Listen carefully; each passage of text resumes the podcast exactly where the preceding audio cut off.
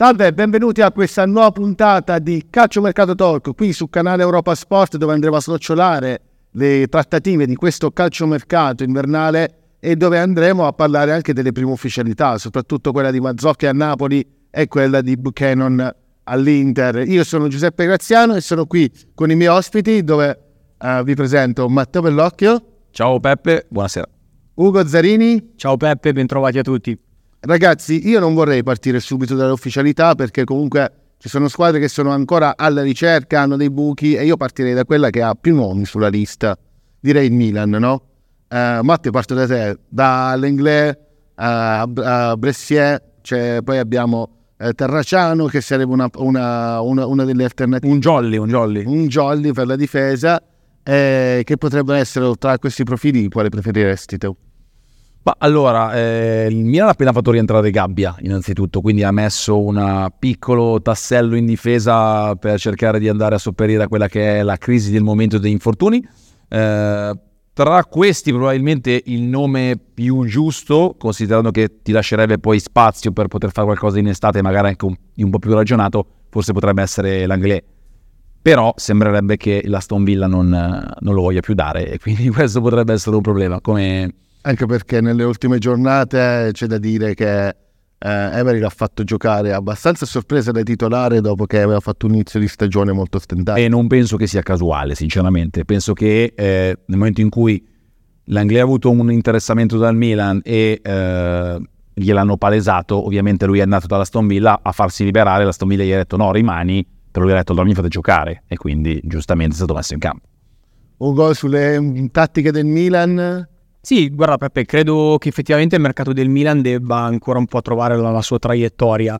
Eh, I nomi che sono usciti, quello di Langlais, quello di Muchiele, quello di Brassier, sono tutti nomi che penso siano stati veramente sul taccuino dei dirigenti del Milan, ma non mi stupirei se nel corso delle settimane, dei giorni, ne uscissero degli altri o addirittura una cosa che sarebbe abbastanza clamorosa, che il Milan possa anche valutare di valorizzare Simic e di eh, proseguire con Gabbia che ha fatto tornare.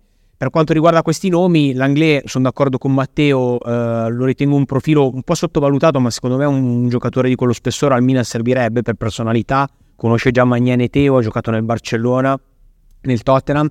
Però sì, ci sono state complicazioni legate anche al suo ingaggio. Il Milan chiedeva una partecipazione del Barcellona.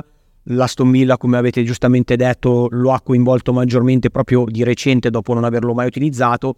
E vediamo, Brassier invece ci sono questi 10 milioni che mi sembrano tanti, francamente quindi insomma sul difensore credo che il Milan debba ancora trovare la traiettoria giusta e del, del resto del mercato del Milan credo che parleremo a breve poi. Anche perché sì, no, vorrei snocciolare anche un attimo la, l'argomento, l'argomento attacco perché comunque è un altro di quei tasselli che se ne parla sin dalla fine del calciomercato, nonostante siano arrivati eh, i vari Okafor, eh, Jovic, eh, per sopperire eventualmente alle mancanze di Giroud. No, eh, la questione è questa qua, cioè dopo la partita di Coppa Italia si è, si è, detto anche a più riprese che magari il colpo in attacco non sarebbe tanto necessario, ma con un Jovic così l'eventuale obiettivo di Guirassi potrebbe sfumare? Parto da te, Marte. Ma allora, se no bisogna fare un ragionamento un po' più ampio, ok? Su questo eh, io e Ugo siamo, siamo, allineati, nel senso che eh, Girassi è un tipo di giocatore che manca al Milan Ok, quindi bisogna innanzitutto non guardare solo all'oggi, ma anche un pochino al domani. Il Milan ha un Giroud in scadenza e che comunque anche qualora dovesse rinnovare, comunque è un giocatore che ormai è alla fine della propria carriera, quindi eh, ha fatto non bene, benissimo al Milan, però inevitabilmente mh, mm, bisogna considerare l'età che ha. Jovic ha iniziato a far bene, ma è partito molto male, ok? Ed è un giocatore che mh, mm, a mio avviso fa un po' fatica a fare la prima punta da solo, cioè nel modulo del Milan che gioca a tre davanti, secondo me è un giocatore che viene poco valorizzato. In questo momento sicuramente sta facendo meglio, ma non è forse il profilo ideale. Quindi Girassi potrebbe essere un'occasione irripetibile per quanto riguarda il discorso della clausola. Il problema è l'ingaggio che chiede il giocatore.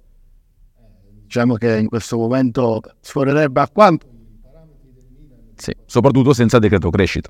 Esatto, anche perché con questa roba qua va a inficiare anche molto sui rinnovi dei possibili, certo. eh, dei possibili protagonisti del Milan, no? perché comunque, come dicevi te, Giroud è in scadenza, Kier ormai è un discorso un po' a parte più che una questione economica, però c'è il discorso principale che rimane Megnan, no Ugo? Sì, sicuramente è il vero è il tema centrale in ambito rinnovi, anche perché penso che su Giro una quadra si possa trovare agevolmente. Credo che Chiere, forse lo stesso Florenzi, nonostante in questo momento sia molto coinvolto e positivamente coinvolto, lo vedo un altro giocatore che Milan possa lasciare andare. E su Magnen penso possa girare molto del mercato del Milan estivo eh, e ha accennato adesso Matteo al decreto crescita, certamente questo può essere un colpo eh, diciamo di coda negativo per il Milan. Eh, permettimi Peppe di tornare solo un secondo sulla questione punta perché è una questione sempre mh, mm, un tema mh, mm, molto caro ai tifosi del Milan, un po' possiamo dire amaramente caro negli ultimi anni. Non si riesce a trovare, a soddisfare la, la voglia dei tifosi di avere un centravanti, cosiddetto centravanti da 20 gol. Io sono molto d'accordo, come ha detto Matteo, su, su questo tema uh, Ghirassi, nel senso che lo vedo un giocatore un po' sottovalutato dai media, eh, però è un giocatore in realtà che sì ha cominciato a segnare adesso, ma anche in passato io credo che Moncada lo conoscesse molto bene e Moncada ci ha abituato, insomma, penso che meriti un po' la fiducia di, eh, di, di tutti noi. Eh, detto questo, mh, su Jovic dico che l'atteggiamento della, dei media è un po' ondivago a volte, nel senso che lo si è criticato aspramente all'inizio, forse troppo, anche gli, gli si è mancato un po' di rispetto, e adesso... Mh, più che a Cagliari dico che è un mesetto che sta facendo bene, soprattutto quando entra e come ha detto Matteo, quando appoggia Giroud, quando è da solo. Però ecco, dire che il Milan adesso è a posto con Jovic, eh, magari per questa stagione fa, alla fine si andrà avanti così, si farà di necessità virtù, però non penso che poi il Milan possa sospendere la ricerca di un grande attaccante. Quindi se dovesse alla fine provare ad affondare su Girassi non mi troverebbe in disaccordo il Milan. Vedremo se i conti tornano. Beh, anche perché tanto fa molto gola la clausola da, da certo. 17 milioni, quindi quello, e quello sarebbe un, un grandissimo punto a favore per, per l'attaccante dello Stoccarda. No, io comunque eh, a proposito di attaccanti vorrei, eh, vorrei rimanere più o, meno, più o meno in zona, no? per la, la, questione, mh, mm, la, questione, della Roma, nel senso che comunque um, la, la, Roma in questo momento c'ha Lukaku che è in prestito, non si sa se rimane, eh, e in attacco rimane un'altra falla che è quella questione del rinnovo di Dybala. Dybala uh, da gennaio si attiva la clausola da 12 milioni valida per l'estero per poterlo acquistare e la Roma perdere Libala è un bene sì o un bene no secondo voi Ugo? No, chiaramente sarebbe un colpo durissimo anche al, anche, oltre che da un punto di vista tecnico il giocatore si è inserito benissimo anche nella piazza, per i tifosi è un idolo assoluto, credo di poter dire assolutamente più di Lukaku e sempre per quel famoso discorso del decreto crescita penso abbia poche chance di rimanere, poi vedremo se la Roma riuscirà a ottenere un piazzamento in Champions che sicuramente è un qualcosa di molto importante. Eh, però ecco, io penso che la Roma debba lavorare, pensare a cosa succederà dopo Lukaku, capire anche cosa fare con Abram, ma per, per quanto riguarda Dybala deve aprire assolutamente il prossimo direttore sportivo perché sappiamo che da notizia di oggi che Tiago Pinto non ci sarà più il primo febbraio dovrà lavorare assolutamente per provare a convincerlo del progetto e di continuare a Roma. Secondo te Matteo arriveranno a quei famosi 6 milioni e mezzo di euro richiesti ma allora, anche qui purtroppo torna in ballo il discorso del decreto crescita, soprattutto per quanto riguarda Lukaku, nel senso che se era presumibile il fatto che tentassero di mantenere Lukaku a Roma, francamente con l'ingaggio che ha mi sembra difficile per chiunque in questo momento poter pensare di tenere Lukaku in Italia dall'anno prossimo, chiaramente. Eh, Dybala, oggettivamente, quando sta bene, è il giocatore che fa girare la Roma. Quindi la Roma oggi, con o senza Dybala, è due facce, due squadre diverse. Ok? Quindi la, secondo me deve fare di tutto per trattenerlo. È chiaro che una clausola così bassa fa gola. Quindi qualcuno potrebbe presentarsi alla porta. Qui vale lo stesso discorso per Guirassi E non dover neanche chiedere il permesso alla Roma, perché poi questo è il punto fondamentale. Con la, con la clausola non serve che chieda niente. Per cui, a mio avviso, dovranno cercare di fare di tutto perché senza quei due lì purtroppo in questo momento la Roma fa veramente fatica. Eh, ragazzi, tornando al discorso comunque di mercato, che comunque la Roma dovrà fare un mercato molto importante anche Mourinho ieri do, nel post partita ha fatto intendere che eh, a più riprese la Roma ha giocato con un solo difensore centrale e con um, Cristante Adattato. e, adattato e mm, Christensen adattato, ecco non mi ricordavo Christensen, scusate. Ehm, e il fatto è che comunque i nomi sono Cialobà del Chelsea che comunque un paio di anni fa aveva fatto un grandissimo oh, campionato Poi è spesso affibbiato a squadre italiane, Inter, Milan. l'anno scorso all'Inter, quest'anno alla Roma ehm, e c'è da dire che l'altro comunque è, è Soyuncu dall'Atletico, il, il difensore, ciur- il difensore turco che comunque non sta sfondando nel cuore di Simeone. Tra i due chi preferireste? Uh, Matte? Ma allora, eh, se parliamo di un prestito, forse è meglio il giocatore più pronto. Eh, su Juncio sicuramente ha più carriera alle spalle. È vero, non sta facendo particolarmente bene l'Atletico, anche se comunque è un parametro zero, quindi tutto sommato non è stato neanche un investimento. Eh, se dovessi guardare in prospettiva, cioè se è un giocatore da acquisire, prenderei Cialobà. Se mi serve un giocatore pronto per sei mesi, forse su Juncio era una figura più giusta. Sul, Sì, sono entrambi due giocatori che hanno, hanno, grande, hanno grandi, grandi qualità, sono giocatori importanti che hanno giocato comunque in Premier. Eh, Shalobah a me è un giocatore che è sempre piaciuto personalmente, lo vedo particolarmente adatto per la difesa 3 e forse è anche più fattibile. Su Yunchu è vero, non, è, non si è calato perfettamente, però l'Atletico sta facendo una stagione importante, ha un progetto ambizioso, io penso che fino a giugno resterà e poi si parla tanto comunque della soluzione Wisen eh, che piace molto a Mourinho. Eh, vedremo se ma la soluzione Uisen dipende molto dalla Juve, anche se la Juve è molto più orientata a darlo a Frosinone. sembrava Beh, andasse a Frosinone, esatto, ma Ma sembrava fosse tutto fatto No. in realtà poi. Ma teoricamente lo, lo- lo è ancora, dipende dalla scelta del giocatore, da si quanta pressione. Mourinho, diciamo che le cose un po' possono cambiare. Ma... Eh, ma lì dipenderà da quanta pressione farà la Juve per, eh, per- per decidere la destinazione finale, no? Parliamo anche poi di un profilo totalmente diverso, un ragazzo che per la Roma sarebbe comunque una scommessa. eh, gli altri due sono dei giocatori affidabili. cioè- Sì, no, molto più affidabili, con una grandissima esperienza. Esperienza che non ne vuole la Lazio.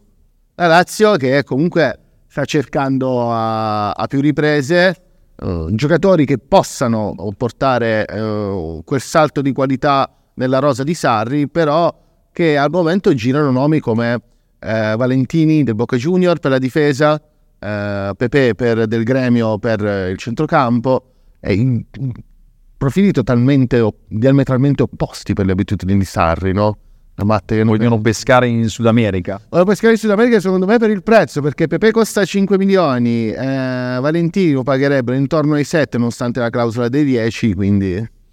Ma allora, eh, io credo che la Lazio eh, l'anno scorso abbia, eh, come si dice, come dicono quelli bravi oggi, overperformato. Per cui eh, il secondo posto ha dato un risultato sopra le aspettative e sopra la dimensione reale della rosa. Quindi questo bisogna sempre tenerlo a mente, secondo me. Detto questo, ehm, ci sono i giocatori che quest'anno senza Milinkovic Savic stanno facendo molto peggio. Vedi Luis Alberto inizialmente si era un po' calato nei panni del leader, ma ha un po' perso, mi sembra, anche il feeling eh, con la squadra e con Sarri. Immobile è chiaro che sia in fase discendente. Kamada, che si era ben presentato, eh, per adesso è un flop, non è stato neanche convocato dalla- dal Giappone per la Coppa d'Asia, credo questo dica abbastanza tutto sul rendimento del giocatore. Quindi in questo momento fatica in generale la squadra, quindi mi sembra doveroso aiutarla con dei rinforzi che poi vengano dal Sud America o no. Saranno dei giocatori però pronti, questo serve alla Lazio. Secondo me un po' in tutti i ruoli, perché anche in difesa ultimamente le scelte di Sarri di far giocare eh, Patrick e Ghila mi lasciano un po'. Beh, c'è da dire che anche um, non è col- non totalmente colpa di Sarri, comunque c'è come dire che Romagnoli infortunato. No, però Casale, per è esempio- Casale, è Casale che ha avuto un'involuzione Non- spaventosa. mi sembra che quelli che faccia giocare adesso offrano prestazioni maiuscole. No, no, no, beh, beh, danno un po' più di tranquillità. No, il- sono d'accordo, ma il problema secondo me originario è appunto che quest'estate, come diceva Matteo, mh, la Lazio mh, poteva mh, aver più o meno overperformato, ma sicuramente con la qualificazione in Champions c'era la possibilità da parte del club di provare a fare uno step superiore. E la vendita di Milinkovic, quindi anche, anche eh, dei soldi freschi. Cioè, sì, sì, certo, certo che era una grande perdita tecnica, però pu- puoi approfittarne come ci insegnano Milan, l'Inter, insomma, per fare mercato. E invece la, lo Tito mh, si è ancora una volta un po' tirato indietro e mi spiace perché una piazza come la Lazio secondo me meriterebbe anche di spingersi un po' oltre E in questo senso, eh, qua ci vorrebbe, bisognerebbe fare una puntata a parte solo sul decreto crescita, perché come vediamo lo stiamo nominando spesso.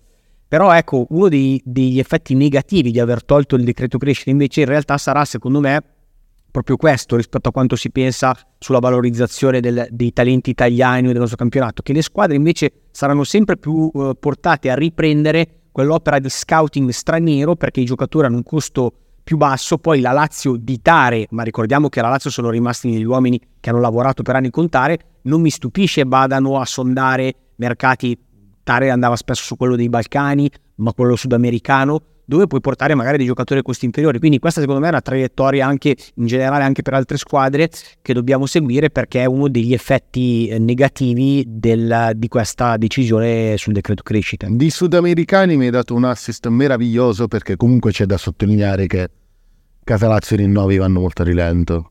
Eh, e di sudamericano che sta andando molto a rilento è quello di, Fede, di Felipe Anderson. Il brasiliano continua a, a dire che vuole rimanere alla Lazio, ma l'offerta giusta non arriva, non si trova la quadra. Nel frattempo si è, si è inserita la Juve. In questo contesto, eh, Felipe Anderson alla Juve, come ce lo vedrebbe?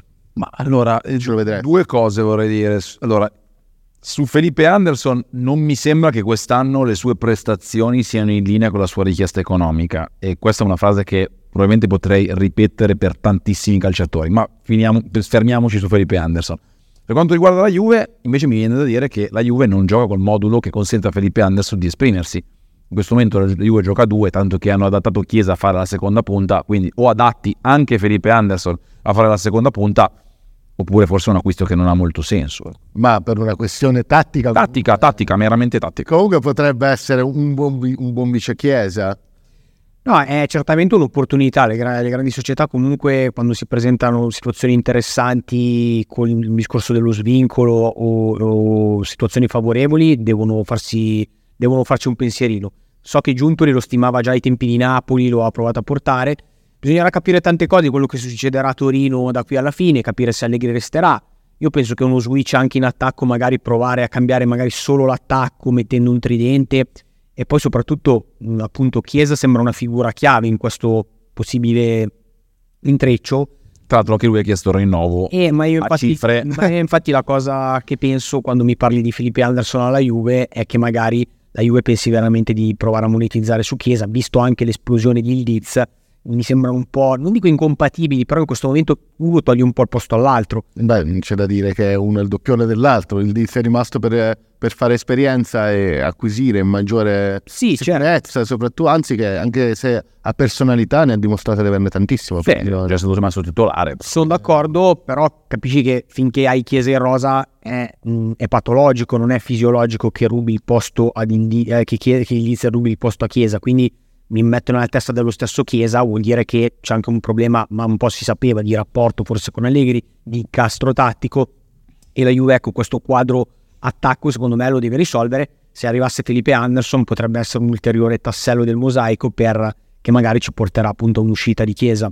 Un Felipe Anderson che potrebbe essere visto anche centrocampista come per Allegri nel caso rimanesse, Visto che Anche Terzino. Eh. No, no, beh, visto che non ci siamo mai meravigliati di nulla, no, per il semplice fatto di, eh, di questa roba qua, perché comunque il fatto a centrocampo la Juve ha bisogno almeno di un giocatore a livello numerico. Si parla sempre dei soliti, dei, dei, dei nomi che abbiamo sentito negli ultimi giorni, da Hoiberg, Calvin Phillips, ehm, poi ci sono ancora ci potrebbe essere anche addirittura un ritorno di Bernardeschi che il ruolo da mezzara l'ha, l'ha già coperto. Secondo voi la Juve riuscirà a trovare in prestito, eventualmente comunque, perché comunque si parla sempre di questa roba qua, quel, gioca- quel giocatore che cerca, anzi a che genere più che altro dovrebbe trovare la Juve? Ma eh, ti dico, a mio avviso la, la, Juventus a centrocampo ha un problema che deve risolvere, quindi mh, mm, probabilmente è l'unico ruolo in cui se fossi in loro investirei. Quindi se, se non trovano chiaramente le condizioni corrette, ci sta anche fare un prestito come dici tu, però oggettivamente è un ruolo su cui la Juventus deve investire anche per il futuro, perché Pogba non è fuori per, è fuori per un mese, o, per, o come Fagioli comunque ha una squalifica, ma è giovane, tornerà. Pogba è fuori probabilmente per sempre, cioè possiamo non considerarlo più probabilmente nei radar del calcio eh, che conta, mettiamola così. Quindi la Juve deve, fa- deve fare un centrocampista. Rabiot comunque è ancora una volta in scadenza, perché ricordiamo che ha rinnovato per un solo anno, per cui oggettivamente la Juve a centrocampo deve investire. Cosa gli serve? A mio avviso gli serve un centrocampista alla Rabiot, che consenta di giocare dall'altra parte, quindi un, gio- un giocatore fisico e di qualità. Costano però. Eh, beh, a gennaio difficilmente si trovano più che altro. Anche beh, però quelli che hai citato tu potrebbero essere delle buone beh, soluzioni perché non giocano nelle loro rispettive squadre. Beh, Calvin Phillips è uno che potrebbe un po' ricordare uh, Rabiot come gioco, uno come Oiberg. Sì. Io vedo già un po' più difficile, uno più massiccio, muscoloso. Però comunque sono due separati in casa, per cui questo aiuta. Eh, Ugo, sì, no, di base sono d'accordo, cioè, soprattutto sul fatto che la Juve ha un'evidente carenza in quel reparto, anche in prospettiva. Poi, ecco, da quello che è emerso un po' negli ultimi giorni, mi sembra di capire che non si possa neanche escludere, però, un po' come dicevo prima per il Milan sul difensore, che alla fine possa anche provare a restare così e a portare avanti la stagione per far tornare alla perfezione i numeri di questa stagione, perché la Juve viene, passa necessariamente da un, da un riordino economico a, che è stato il compito dato aggiunto lì più importante. Quindi Oiberg forse sarebbe più, diciamo, prenderebbe il posto di Locatelli, la Juve ha bisogno invece secondo me anche tanto di qualità sulle, nelle mezzali e in questo senso, ripeto, non so se la proprietà voglia ballare uno sforzo per, per gennaio, la Juve poi è solo una competizione, però so che a Giuntoli piace molto Sudakov, un giocatore sul quale sarebbe pronto anche a fare un investimento da trentina di milioni. Quindi se non adesso, ma a giugno terrei molto in considerazione il nome di Sudakov per dare qualità al centrocampo della Juve. Beh, sarebbe un profilo di tutto rispetto, anche perché comunque il ragazzo è anche abbastanza giovane, quindi sì. E, ehm, e infatti ha quell'esperienza che porterebbe, però intanto comunque ci, ci, sarebbe per una questione economica che dicevi prima, ci sono appunto da mm, capire quali rinnovi andrà a fare la Juve, anche perché comunque l'obiettivo della Juve per rinnovare i propri giocatori, mm, mi viene in mente Scesni, no? che adesso prende 6 milioni e mezzo di euro, gli è stato proposto un rinnovo per spalmare l'ingaggio su più anni. Rabiot rimane un punto interrogativo, sulla questione rinnovi la Juve secondo voi la sbroglierà nel modo meno indolore possibile? Perché se no vai a indebolire troppo la rosa. Ma io credo che eh, sicuramente per le situazioni di Scesni e Vlaovic l, diciamo l'epilogo deve, positivo deve passare da una spalmatura. Eh, Scesni magari è un tema meno affascinante ma ma comunque un tema. Eh, è da termo- è più che altro del termometro che esatto. si avrà alla Juve nei prossimi anni. Esatto, però ecco, se su di lui immagino mm, insomma la trattativa possa essere anche un po' più semplice, è il tema di Vlaovic, perché quei 12 milioni credo che la Juve farà di tutto, cercherà di farlo capire anche alla gente Ristic che vanno spalmati, altrimenti bisogna trovare una soluzione perché 12 milioni sono veramente tanti.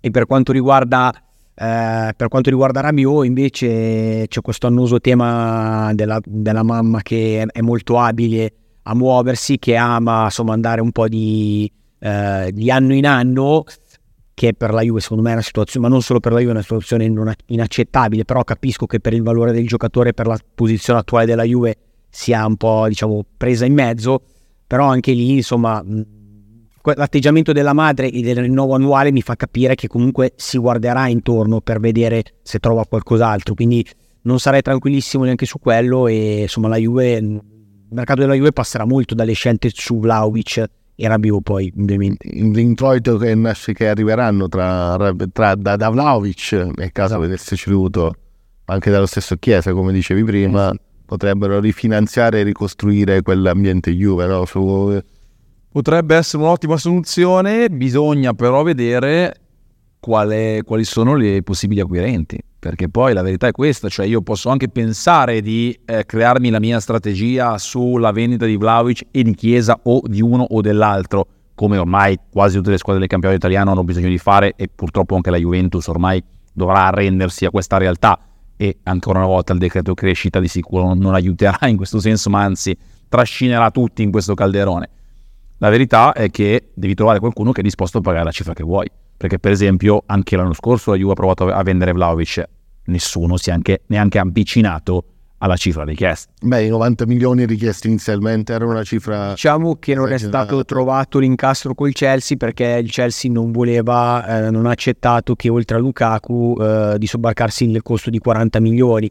Eh, se la, diciamo il Chelsea avesse accettato lo scambio alla pari, cioè se la Juve avesse accettato lo scambio alla pari o con un po' un conguaglio basso, si sarebbe fatto quello, che probabilmente era anche la, quello che voleva. Beh, ma il problema della Juve era che avrebbe ascritto a bilancio una minusvalenza certo. troppo importante per un calciatore che appena un anno e mezzo prima hai pagato complessivamente più di 70 milioni. Infatti non si è fatto. Eh... Infatti è rimasta lì. no, a proposito di cose che rimangono lì, ma eh, si muovono molto velocemente, l'Inter ha fatto la prima operazione Canon, arrivo dal, dal Brugge, eh, classe 99 canadese, eh, per circa 7 milioni più 3 di bonus, che dovrebbe essere molto veloce, però senza smuovere troppo. 35 le, all'ora ho letto. Le, le, pedine di Inzaghi, secondo voi andrà a rimpiazzare Dumfries o sarà solamente sostituto? La domanda è questa. Ma me. allora, mh, mm, mi sembra un'operazione eh, che definirei cautelativa mi spiego meglio. L'Inter, eh, quando aveva Perisic in scadenza, ha fatto questa stessa operazione con Gosens, con l'Atalanta a gennaio. E praticamente ha preso Gosens per tutelarsi nel caso in cui poi Perisic non avesse rinnovato. Praticamente è un po' quello che sta succedendo perché Dumfries è in scadenza 2025 e non sembra che stiano trovando l'incastro per il rinnovo. Quindi secondo me Dumfries facilmente verrà venduto e quindi loro si troveranno già in casa quello che potenzialmente potrebbe essere sostituto. Po- ora, Buchanan è ovviamente un, una sorpresa, una, una, rivelazione, è tutto da vedere come poi farà nel campionato italiano, quindi è da testare. Però diciamo che Quadrado, che è il sostituto che in questo momento non sta bene, non è che stia dando grandi garanzie. Anche perché a fine contratto... Peggio di Quadrado non penso possa fare. Anche perché a fine anno il contratto di Quadrado scadrà, quindi difficilmente rinnoverà. Eh. Però bisogna sempre valutare queste operazioni un po' più, chiamiamole esotiche. Vi ricordate quella della Roma con Reynolds, che faceva l'esterno preso in MLS, sembrava un giocatore interessante, alla fine non ha, non ha collezionato neanche un minuto. Ah. A proposito di statunitensi della Roma, vi ricordo più che altro Bradley che non però, però Bradley qualcosa ha fatto, invece alla fine, fine Reino Sì, e poi niente. ci metterei anche se vogliamo parlare di quel ruolo eh, nell'Inter, mh, mm, ultimamente non è stata fortunatissima perché ha tolto Dumfries con cifre importanti, eh, sono arrivati Lazzaro, è arrivato D'Albert, quindi mh, mm, l'operazione è molto più intelligente perché i costi sono contenuti.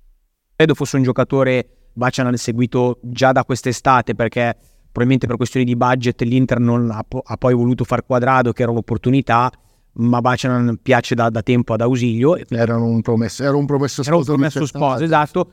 Credo è giustissimo quello che avete detto su Dumfries, è uno di quelli tra i rinnovi, diciamo, dove si respira una negativa, esatto. Però, perché le richieste della Pimenta sono importanti, però non dimentichiamoci che adesso l'Inter ha dovuto fare a meno di quadrado, quindi stava un po' tirando, con l'infortunio di Dumfries, stava tirando davvero anche il collo ad Armian, e quindi ci sta in quel senso poi sulla bontà del giocatore, l'anno scorso dal Bruges è arrivato un presunto crack pagato tantissimo che era De Ketteler. Lui viene pagato molto meno e, e vedremo ovviamente, ecco, sono comunque quei giocatori, non mi sento di dire operazioni win to win perché poi comunque sono 7-10 milioni, però insomma un'operazione intelligente io penso da parte dell'Inter. Ma che vada a un ottimo, un'ottima seconda linea nell'arciere di Inzaghi, nel caso, nel caso non renda proprio al massimo delle aspettative. Eh, però la questione comunque futuribile dell'Inter rischia di chiudersi qua al mercato invernale dell'Inter, secondo voi? Oppure comunque c'è da aspettarsi qualche movimento magari per l'estate? Faccio un 9 su tutti, Tiago Diallo. Allora, mh, se mi fa una domanda generica sul mercato dell'Inter, io credo che la tentazione della punta ci sia, ci sia stata Uh, ma alla fine penso che non ci saranno gli incastri giusti per farla. Ricordiamo, da quello che risulta, che l'Inter ha offerto un triennale da 4, 4,5 milioni a Taremi. Poi lui deve ancora accettare, avrà varie offerte, però l'Inter l'idea è fare Taremi. Quindi qualcuno dice che entro il 31 gennaio qualcosa in attacco succederà, io pe- pe- penso di no, però attenzione. Beh, dipende molto dall'uscito meno di Sanchez. Sì, esatto, non ci sono sensazioni positive su quello, nel senso che Sanchez non sembra voler, ha delle offerte dall'Arabia, dal Brasile, ma in questo momento non sembra uno scandare. Per quanto riguarda eh, Jalot, è un giocatore eh, che personalmente conosco abbastanza bene perché quando venne preso dal, dal Milan era un giocatore tra, a livello giovanile molto quotato, lo voleva la Lazio fortemente che contare, come dicevo prima, era abilissima nello scouting, quindi fu uno smacco quasi che il Milan lo, lo prese. Eh, nella primavera del Milan non impressionò, però tenne una buona reputazione a livello internazionale, tant'è vero che poi il Milan lo mise nell'operazione Leao chiudendola una trentina di milioni con Thiago Jalò eh, valutato circa 6. Si è rivelato poi un buon giocatore, non da una fisicità straordinaria, neanche da padronanza tecnica incredibile, ma per giocare a tre è un giocatore molto esuberante e adatto. Eh, nella situazione contrattuale è, è, un'operazione interessante per chi gioca a tre. Attenzione però perché si regi- già si sapeva, ma oggi si registrano ulteriori passi avanti anche della Juve, sì. quindi c'è una concorrenza. L'Inter è sempre molto attenta a queste situazioni, però attenzione al duello Inter-Juve. Beh, questo danno anche un una grandissima indicazione su quello che sarà eh, l'assetto tattico delle due squadre l'anno prossimo. Vorranno continuare a giocare a tre. A giocare a tre quindi arriverà qualcuno, nel caso vadano via uno, in ogni caso che rimangano meno Inzaghi e Allegri, eh, giocheranno a tre comunque, quindi l'indicazione è molto forte perché nel, nel, cuore dei Juventini sperano in un ritorno di Antonio Conte. Però... Eh, sarà vero? Eh, eh, il tema allenatori sarà, sarà caldo il tema allenatori lo facciamo a maggio. sarà caldo quest'estate il tema allenatori. Credo ah. che Allegri abbia già dimostrato però che il suo contratto lì non lo lascia, nel senso che scade nel 2025. Beh, la clausola è, unita- è unilaterale comunque per uh, entro, fine, entro, fine, stagione, nel sì. senso che sia Allegri che, mm, che la Juve possono decidere se rimanere un altro anno insieme. Poi, naturalmente, in questi casi non è che decide Allegri, l'ultima parola aspetta sempre alla società. E in questa situazione qua, comunque, la situa- mm, l'avamposto Allegri fa, è difficile sì, sì, avanti. Nei giorni, nei giorni in cui stiamo parlando, diciamo però, nel gennaio in cui ci troviamo, diciamo, immaginare, vero che poi la stagione può prendere tante pieghe ancora, però Juve sta facendo bene. In questo momento Allegri è saldo, nel senso poi ci sono due anni precedenti che andrebbero pesati, però oggettivamente sta, sta facendo un... Diciamo che se non ci sarà una rottura esatto. si presume che... Al netto, ma al netto voi lo riconfermereste Allegri, almeno adesso facciamo questa domanda, non c'entra niente con la scaletta, andiamo fuori poi ci abbiamo il Napoli come ultimo. Eh. Ma allora, ehm, cioè, me, me, lo chiedi come se io fossi un tifoso di un detto, me lo no, chiedi da no, persona no, super partes? Da persona super partes, nel senso che facendo un bilancio della Juve degli ultimi tre anni, compreso questo, poi naturalmente le stagioni si valutano stagione per stagione, però complessivamente. Allora, complessivamente la Juventus secondo me ha un organico sopravvalutato. Quindi per me Allegri non ha un buon gioco, non mi piace il calcio che esprime, ma se devo guardare unicamente i risultati non gli si può dire niente. Unicamente Ugo? No, è un discorso sicuramente è un discorso complesso. Io penso che mm, in generale, ma soprattutto nella situazione della Juve, cioè una, una squadra, una società che deve un po' resettare, eh, provare a ripartire anche con costi diversi, eh, ci voglia un calcio propositivo, un calcio più fresco, un calcio di giovani. Eh, poi la Juve deve, deve, sempre vincere, per l'amor di Dio. Ma in generale io penso proprio, ma è una mia idea ovviamente, senza dover fare le fazioni giochisti, risultatisti, che il calcio che produce risultati, cioè quello che ti fa vincere, visto che parliamo di una società dove vincere l'unica cosa che conta, è quello che propone, che va um, anche solo ad aggredire alto, ad evolversi, diciamo.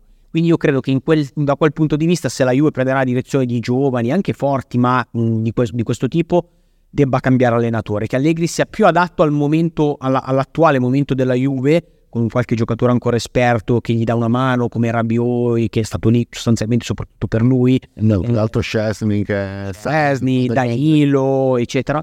Eh, però ecco, io penso che mh, capisco il desiderio dei, dei tifosi della Juve, forse anche dei dirigenti, di provare a riaprire un ciclo ma con qualcosa di nuovo. Cioè, se, mi, se mh, da tifoso juventino ti direi voglio aprire un ciclo perché la Juve deve pensare a, a, in grande e a lungo termine, non al, solo a subito, cambiare allenatore. Se mi dici certo voglio vincere, provare a fare qualcosa subito, lo cambierei lo stesso.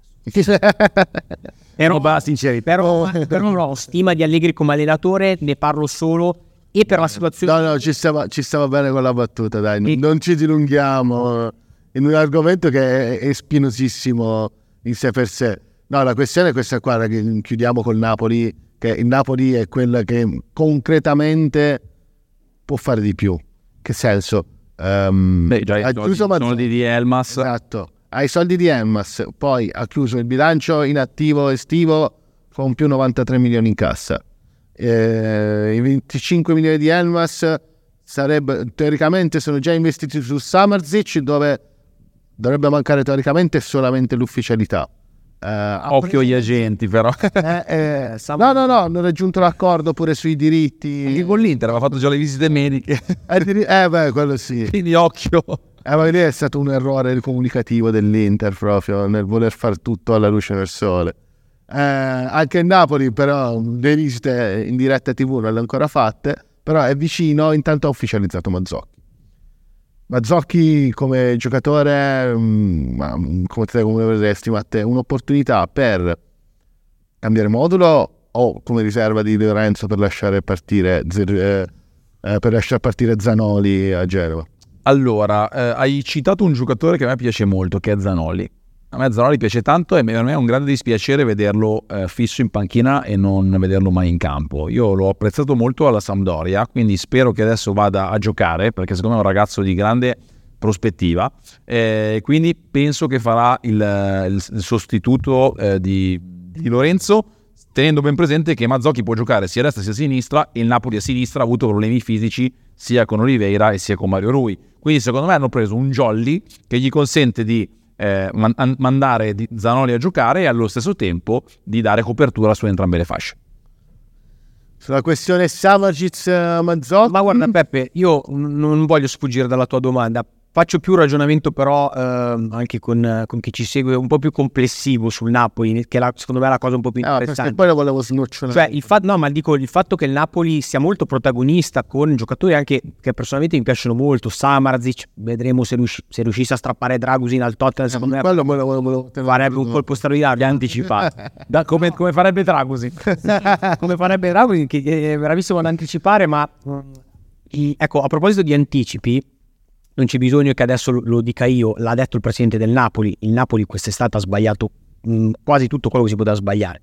Ha sbagliato che... il Napoli, veramente, si è sbagliato tutto. Sì, sì, ma dato che lui si ritiene il Napoli, a maggior ragione, proprio perché se c'è un, diciamo, un, un presidente accentratore, se ce n'è uno è lui, io dico che eh, intanto è pregevole che abbia ammesso l'errore, ma poche settimane fa ha ammesso, ha detto onestamente ai suoi tifosi, eh, scusatemi, ho sbagliato. Ha sbagliato sull'allenatore, ma ha sbagliato anche sul mercato Mm, non mi scoccia dire l'avevo detto, però quando in questi salotti diciamo ci siamo trovati quest'estate più volte rimanevo scettico, anche rispetto alla scelta al di là di Garzia di sostituire Kim con Nathan. Cioè io non capisco perché il Napoli, che un po' come il Milan ha dei conti ordinati, non abbia, mm, dopo, dopo la vittoria anche del campionato, voluto dare questo, mm, questo, questa punta sull'acceleratore.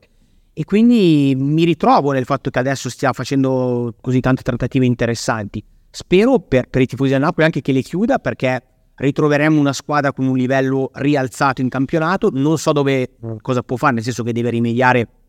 Beh, il Napoli è settimo. Deve cercare ovviamente il piazzamento, però in generale riavere un Napoli competitivo con degli inserimenti di questo calibro, secondo me, renderebbe il campionato più bello. Quindi dico, ci, ci, ci darà da, da, insomma, da, fare il Napoli in questo gennaio, eh, ma tutto proviene da, da una, dalle colpe originarie di quest'estate, secondo me. Ecco, però mandando uno sguardo al futuro, secondo te Napoli con Dragusin e Samarzic si migliora?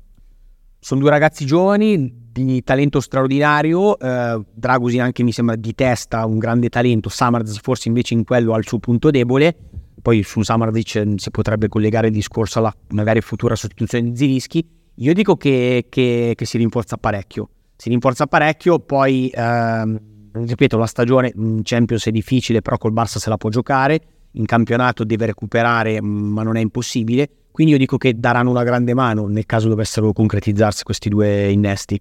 Mm, a te sulla questione, anche perché Costè, perché l'ha anticipato Ugo, con te vorrei aggiungerci anche la questione anche legata ai rinnovi. Comunque Samarzic sa molto di operazione futuribile, come dicevavamo sulla propedeutica l'uscita esatto, di rischi alla Buchanan di prima che sembrerebbe molto vicino all'Inter come, come Esatto. accordo poi Esattamente, il Napoli cioè, sta già lavorando in ottica futura adesso per lavorare meno d'estate Ma allora, o, o provare a prendere ancora qualche tassello perché la, quest- la questione è questa, perché tu devi ancora rinnovare Quaraschelia, hai fatto l'annuncio. beh, che però non ha un contratto in scadenza, forse è un No. discorso di umore. Beh, diciamo di- che Quaraschelia pre- prende poco più di un milione. Sì, sì, sì, certo. E se domani ti arriva una squadra di Premier che vuole Quaraschelia, ti mette 80 milioni sul piatto e gli offre 5 milioni di euro di gancio, Certo.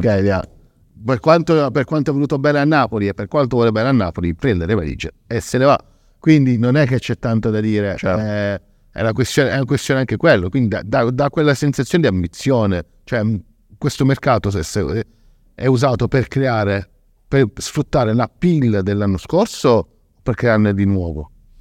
Allora, mh, nello specifico vedrò di non dilungarmi troppo perché l'argomento in realtà lo richiederebbe. Eh, Dragusin e Samardic sono due talenti molto giovani, quindi sono, mm, secondo me, già un innesto, come diceva giustamente Ugo, per l'oggi, ma anche futuribili. Nel senso che entrambi sono dei, gioca- dei giocatori che potrebbero fare bene i prossimi dieci anni. Per cui voglio dire, sono anche degli acquisti per il futuro, no?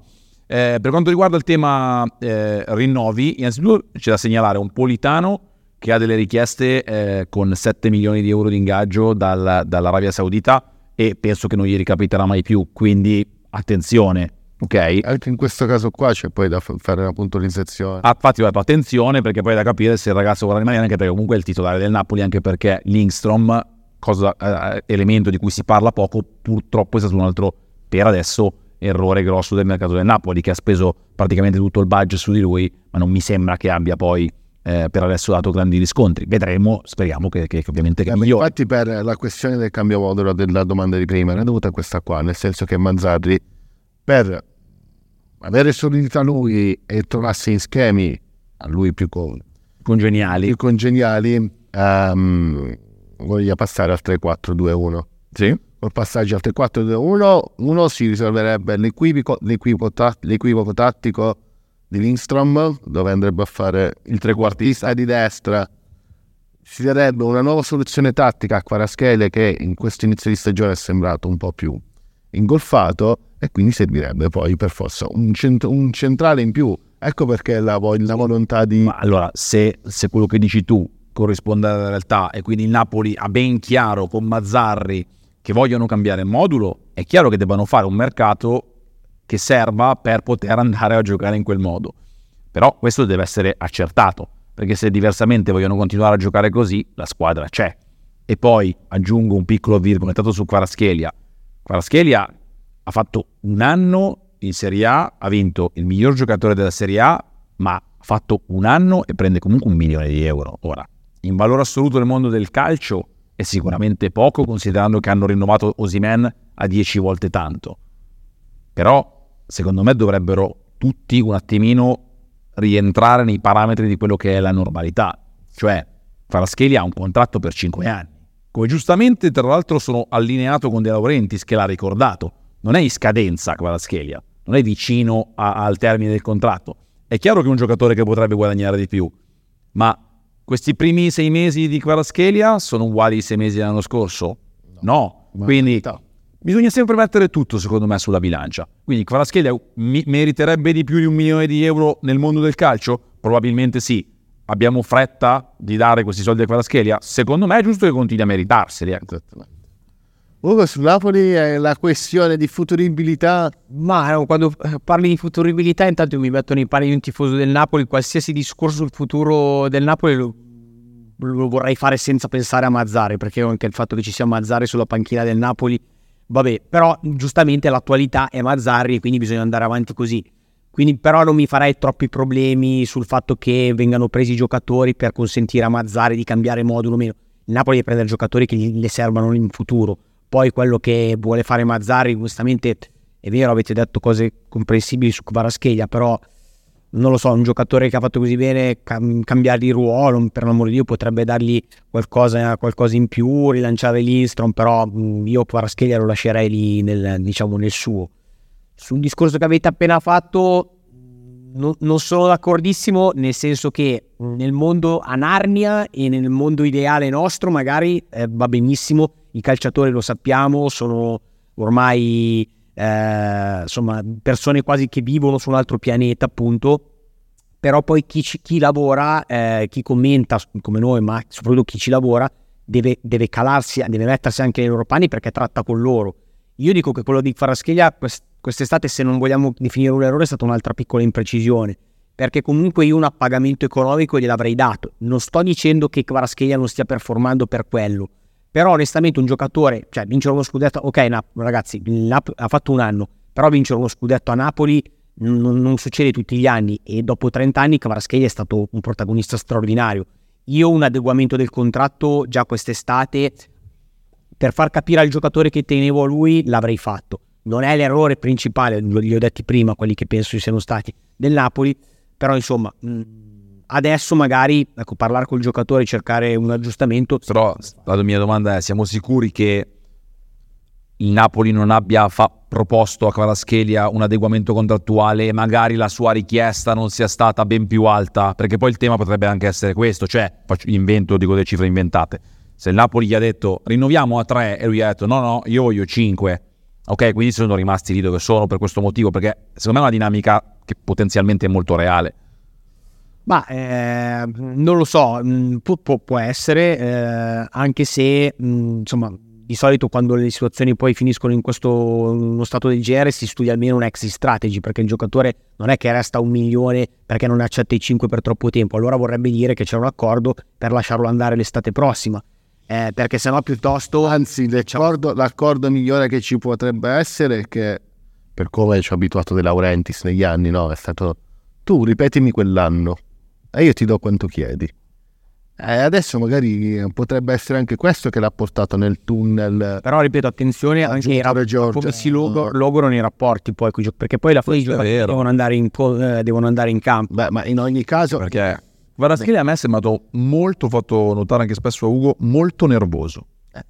Molto nervoso. Però ci, allora, la maglia, il temperamento l'ha mantenuto con Garcia evidentemente c'era un problema di rapporto, sì. quindi con, con, Mazzarri lo vedo anche applicato, non è, non è, che infatti ho detto prima, mh, mm, non è un errore nel senso che io non dico che Quaraschelia non si impegna per questo motivo. No, a me dà la sensazione che sia più arrabbiato con se stesso perché non riesca a giocare. Ma certamente come dite voi c'è anche il tema che il secondo anno ti conosco, certo, certo. preparate gabbie ulteriori, non che poi nella seconda parte dello scorso anno questo non succedesse, però per lui ovviamente è più difficile anche mentalmente. Ma ti ha segnato molto meno nella seconda certo, parte dell'anno scorso come, come dicevamo prima anche su Jovic, non mi piace diciamo, esaltare i giocatori adesso dopo poco tempo. Io adesso non è che perché Kvaratskhelia ha fatto due o tre mesi negativi si può cancellare tutto quanto. Assolutamente no, certo. Io dico che un, un adeguamento a cifre non da top, non come la, Leao e Lautaro, ma un, un adeguamento a 4, io non sono così convinto che l'avrebbe rifiutato. Magari un rinnovo ponte, un adeguamento ponte per farlo andare via. Per questo dico che secondo me lì io il temo invece, nonostante quello che ha detto Matteo è credibile, che invece De Laurentiis abbia un po' voluto tenere il pugno duro e secondo me è un po' sbagliando. Tu dici no, non ricevendo neanche gli agenti, proprio eh, lasciandolo lì. Forse addirittura è stato così, però... No, beh, lui aveva dichiarato a fine stagione, sottolineando tantissimo che della Kvaratskhelia aveva un contratto di altri quattro anni con il Napoli, quindi non c'era motivo per parlare di rinnovo quando impazziva. Però quella, però quella ovviamente è sempre Quando... bocciata, poi esatto. sappiamo cosa Però De Laurentiis, De Laurentiis è uno che comunque è stato sempre molto schietto durante certo. le interviste. La però dubito fortemente che gli agenti di Faraschelia non abbiano fatto suonare i cellulari di Laurentiis. Io questo non, io questo non ci credo. Premetto che noi che parliamo, cioè noi qua oggi e tutti quelli che parlano contano meno di quelli che poi sono i protagonisti. Però io l'anno scorso, cioè non mi dimentico quando si parlava no, mm, secondo, secondo, me non ha ragione veduta, però negli eccessi diciamo si diceva che Kvaraschelia era quasi meglio di più impattante di Kakà nelle partite, cioè ci, ci stati, c'è stato un momento, il picco di Kvaraschelia, cioè, secondo me ha dimostrato che è un giocatore fuori dal comune, eh, poi al di là che a Napoli sia, non sia facile vincere, eh, ti, sia, ti, abbia portato uno scudetto dopo 30 anni, io penso che... Mh, mm, le certezze te le dava Kvaraschelia per fargli un adeguamento. Ma le dà, ma le dà, ma le dà ancora adesso, cioè nel esatto. senso che è, è, quel giocatore che comunque no, dà anima e cuore e ha un delle tot tecniche veramente impressionanti Assolutamente. che in campo aperto si vedono ancora. Poi il problema è che adesso negli ultimi, dall'anno scorso giocano tutti molto stretti, ammassati sulla, a mettere il pullman davanti alla porta eh, e questo sta portando a questo grandissimo problema. Però il Napoli comunque deve cambiare marcia, deve cambiare marcia sul mercato. Nel, tanto, nel frattempo si arriveranno Dragusin e, e Samarzic, il Napoli ha una grandissima soluzione. Certo, nel caso prendesse il, il difensore centrale del Genoa, vorrebbe dire che il Genoa ha accettato l'offerta da 20 milioni più Ostigard, quindi il Napoli a livello numerico pareggia, non va in, in eccesso. Sì, però sicuramente è un giocatore in prospettiva più, più interessante. Assolutamente. Che, che è un buon giocatore, però comunque fa la riserva del Napoli. E, eh, e guarda, con, questo, con quest'ultima cosa poi la, la chiudiamo.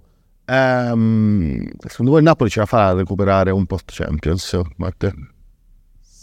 Allora, eh, secondo c'è Bologna, Fiorentina. Che... Secondo me sì, e potrebbe essere aiutato dal fatto che potrebbe esserci il quinto posto Champions quest'anno, lo scopriremo a breve. Però secondo me è abbastanza poco credibile che Fiorentina e Bologna possano mantenere questo ritmo fino a fine stagione. Io penso che il valore tecnico delle romane e del Napoli verrà fuori alla lunga. No, se rimaniamo sul valore tecnico, sottoscrivo pienamente. Sarebbe, ecco lì, più che chiedere scusi ai tifosi, De Laurentiis dovrebbe veramente fare un mea culpa perché vorrebbe dire veramente aver buttato a rame, insomma, al di là del riconfermarsi campione d'Italia, ma che poteva essere difficile non arrivare alle prime quattro per il valore tecnico. Poi vedremo anche il mercato che farà è veramente sarebbe, io mi dispiacerebbe perché il Napoli è davvero una squadra che per eh, valori assoluti di alcuni giocatori mi fa impazzire e quindi è assolutamente superiore alle competitor però a volte quando una stagione te la complichi devi stare attento e quindi non lo darei così per scontato però personalmente non me ne vogliano i tifosi di Bologna, Fiorentina e le Romane ehm, spero che il Napoli ce la faccia perché secondo me eh, ci rappresenta bene fin quando l'organico sarà questo, poi ci saranno dei cambiamenti, vedremo Simenzi, Dischi, però la squadra rimasta ancora dal scudetto di Spalletti mi piace molto e spero insomma che possa ritornare. E con questo grande, grandissimo augurio per eh, i colori partenopei e la speranza che possano risalire la classifica, noi ci salutiamo. Grazie a Matteo Bellocchio. Grazie a te Peppe. Grazie a Luca Zerini. Ciao Peppe, ciao a tutti. Un saluto da Giuseppe Graziano e ci vediamo alla prossima settimana.